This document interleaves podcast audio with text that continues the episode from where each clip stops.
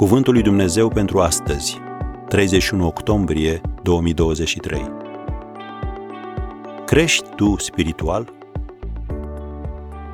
Să creștem în toate privințele, ca să ajungem la Cel ce este capul, Hristos. Efeseni 4, versetul 15. Creșterea spirituală nu are loc în mod automat. Tu trebuie să-ți dorești să crești să te hotărăști să crești și să-ți găsești plăcerea în creșterea spirituală. Dar viața este așa de grea și mă copleșește, spui tu. Mulți au avut o viață mai grea decât a ta și au ajuns la maturitate spirituală. Așa cum mulți au dus-o mai bine decât tine și au rămas blocați la stadiul de copilaș în credință. S-a întâmplat așa pentru că s-au îndoit de abilitatea lor de a crește. S-au lăsat purtați de curenți ori au amânat creșterea, gândindu-se, voi reveni la ea când se vor schimba lucrurile. Dar lucrurile nu se întâmplă niciodată așa. Creșterea începe odată cu luarea unei decizii.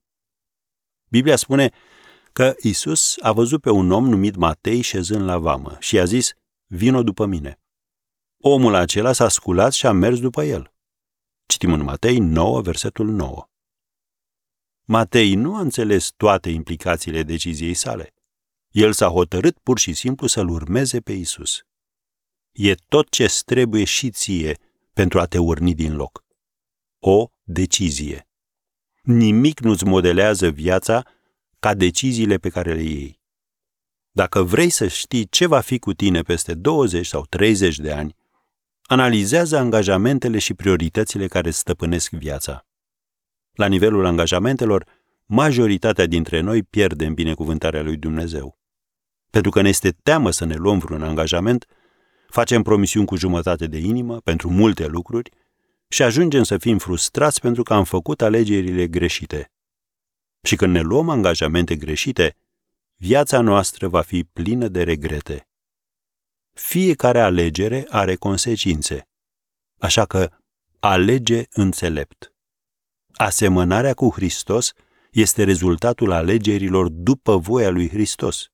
Apoi, dependența de El ne ajută să putem împlini acele alegeri. Și El ne va ajuta, conform Efesen 4, versetul 24, să ne îmbrăcăm în omul cel nou, făcut după chipul lui Dumnezeu.